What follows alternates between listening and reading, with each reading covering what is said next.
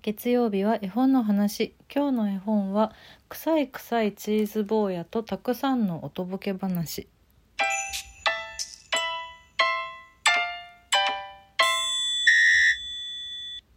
すごいタイトルですけれども、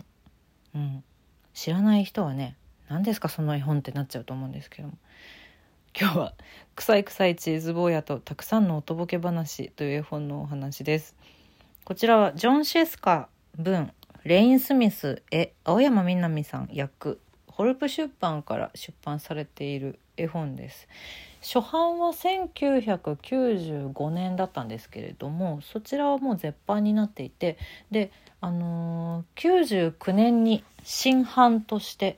あのホルプ出版への再版復刻リクエストの声にお答えして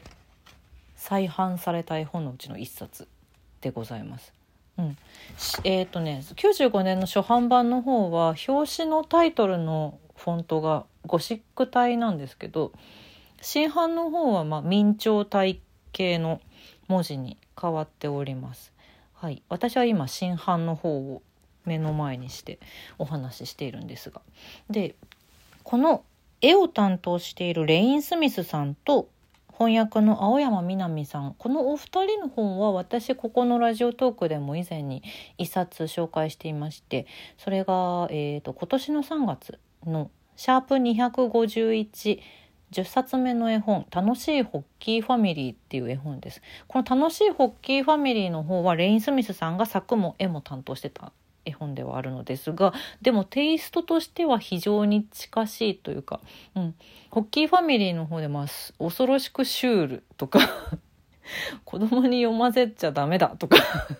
言った気がするんですけど大人が楽しい絵本っていうお話をしたと思うんですけど今回の「臭い臭いチーズ坊や」こちらも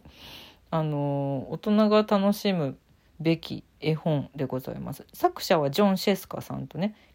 いう方なので楽しいホッキーファミリーとはまたちょっと違うっちゃ違うんですけど、うん、でもこのジョン・シェスカとレイン・スミスのタッグの絵本っていうのも結構何冊かあって結構全部ね、うん、シュールシュール系なんですよ。うん、なので大人が大人がニヤニヤしちゃう絵本かなと思います。あとうんと先に言うと絵絵の癖がめちゃくちゃ強いです。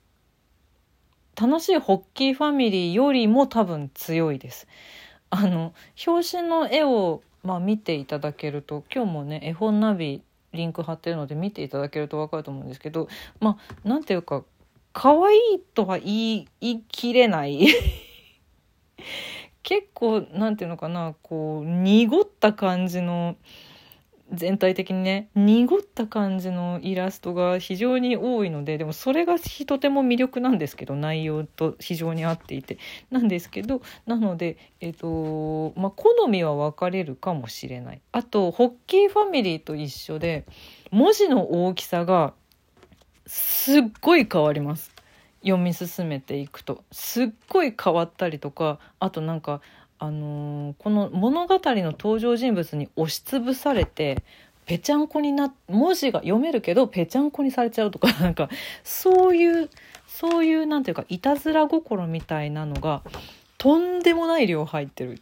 そういう絵本です。だからあのー、なんていうのかな明朝体怖いみたいなイメージ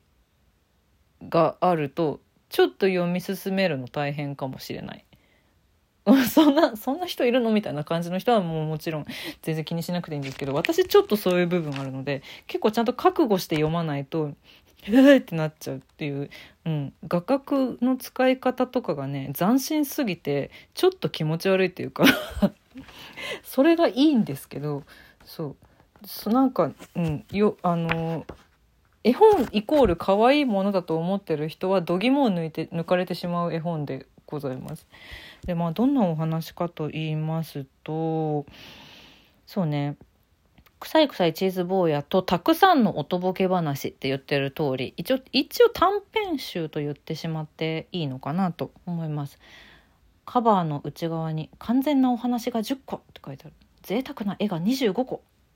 25個 ?25 個しかないの？まあいや、ちょっと、それも、その辺もね、数えてみたらいいと思いますけど、完全なお話が10個って書いてあるんで、まあ10個の短編ということに一応なっており、まして。でそれっていうのがもともと昔からよく知られているグリム童話とかそれ以外にもいろいろなイギリスの昔話だったりとかそういうものが元になっているけれども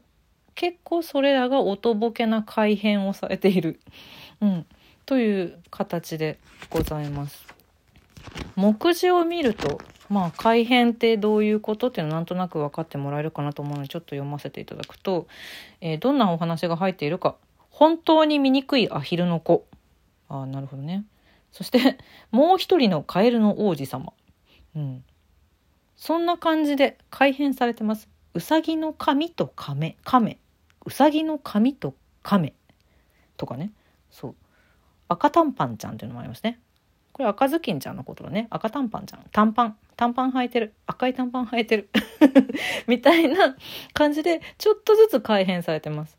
あとまあでもそんな感じであのみんな知ってるお話もいっぱい入っているんですけれども多分日本であんまり有名じゃないお話とかも入っている。まあでもそれはそれで全然楽しめると思います。うん。臭い臭いチーズ坊やっていうこのタイトルにもなっている作品は、えっと、元々の昔話は生姜パン坊やというお話です。うん。生姜パン坊やってどんな話っていうのは多分探せば出てくるので グリム童話だったかな私はちなみに生姜パン坊やのこと知ってたのに臭い臭いチーズ坊や読んだ時にあのつながりませんでした後から読んでは確かにってなったんですけど、うん、それでも全然楽しめる。そんなちっちゃい作品たちがいっぱい詰まっております。そういう絵本ではあるんですけどもうたくさんの仕掛けがあってだね。何からどうしたらいいかな。まあそのねおとぼけ話になっちゃってんですよ。うん、おとぼけ話になっちゃってるのでこう何て言うのかな。あの各物語の登場人物たちが結構ねやんちゃなんですよね。あのえっ、ー、と、まあ、まずジャックの豆のジャックと豆の木もこのたくさんのお話の中の一編なんですけどこジャックと豆の木のジャックがこの絵本自体の案内人として冒頭から登場します。語り手だって言ってるね。語り手。うん。ジャックは語り手らしい。うん。っていう、まあ、何ですか？ちょっと絵本の中でメタ構造がありまして。うん。なんだろうな。みんなやんちゃだからさこうあのー、いきなりさこう見返しの1ページ目をさめくるとさすぐになんかもうね赤い面取りがぺちゃくちゃぺちゃくちゃすっごい喋り出しちゃうの。もう文字でいっぱいぎっしりのページから始まるのこの絵本は。赤い面取りっていう昔話もあるんですけどちなみに。そう。そこの赤い面取りをべちゃべちゃべちゃってこうジャックにめっちゃ話しかけるんだけどジャックは語り手だからいやいや悪いけど悪いけどちょっと23ページちょっと消えててくれないみたいな。そういう返しをする。ほらまだ表紙もまだ扉扉も始まってないからみたいな。そう。でその後にもなんかいろんな登場人物が出てきて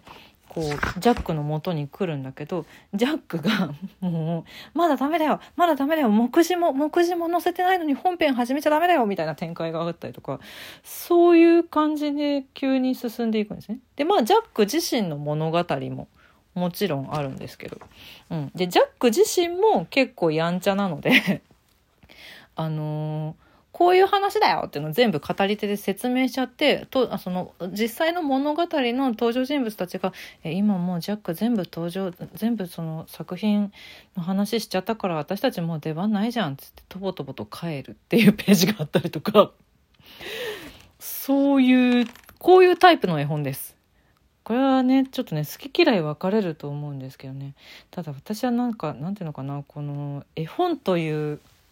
絵本というあの何て言うんですか？限りあるページ数限りある画角の中でとんでもなく暴れ回るので いろんな登場人物たちが。それがとってもね面白くてねつい声を出して笑ってしまったりするんだよね。本当に 声を出して笑ってしまうよね。本当にね。そう。すごい好きなんです。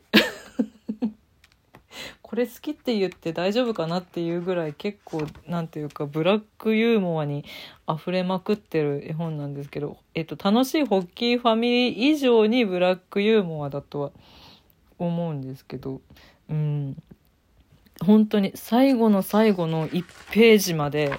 あのこの仕掛けに溢れていて、まあ、最後ちょっとねあらまあ私は一番初めてで最後まで読み終わった時に最後のページのイラスト見て「あらま」って言っちゃいましたね。声を出して「あらま」っていう展開で終わるっていう。うんこれねもうちょっと手に取ってほしいんだよな。手に取ってほしいとしか言いようがない。なかなか言葉で説明するのが難しい本でして、うん、でまあそのねさっき言った一番最初に言った本当に醜いアヒルの子とかもう一人のカエルの王子様とかこう一本で完結してるんですけどジャックが語り手としてその方々の作品に現れたりとかあとなんかまあそういう感じであのちょこちょことこう各物語をあのなんていうんですか？縦横無尽に動き回る登場人物たちもいるんですね。でまあそういう人たちが合わせに合わさって最後の展開を迎えるっていうそういう一応こう一個の流れにもなっています。はい、で一番最後のページに役者の青山みなみさんの後書きがありまして、うん、であのここでこのお話はこれが元になってますよっていうのをねそういうあとこういうお話なんですよもともとはっていうのを全部すごく丁寧にあのご説明してくださっているので、うん、一回読んでみてで何だったのかなあれみたいな要素がいっぱい残ると思うんでそれは全部役者の青山さんの後書きを読んでいただけると 解決するしあなんだそういうことかちょっと読み直してみようっていう気持ちにもなれるという。本当にねレイン・スミスの絵本はもうとんでもなく大人が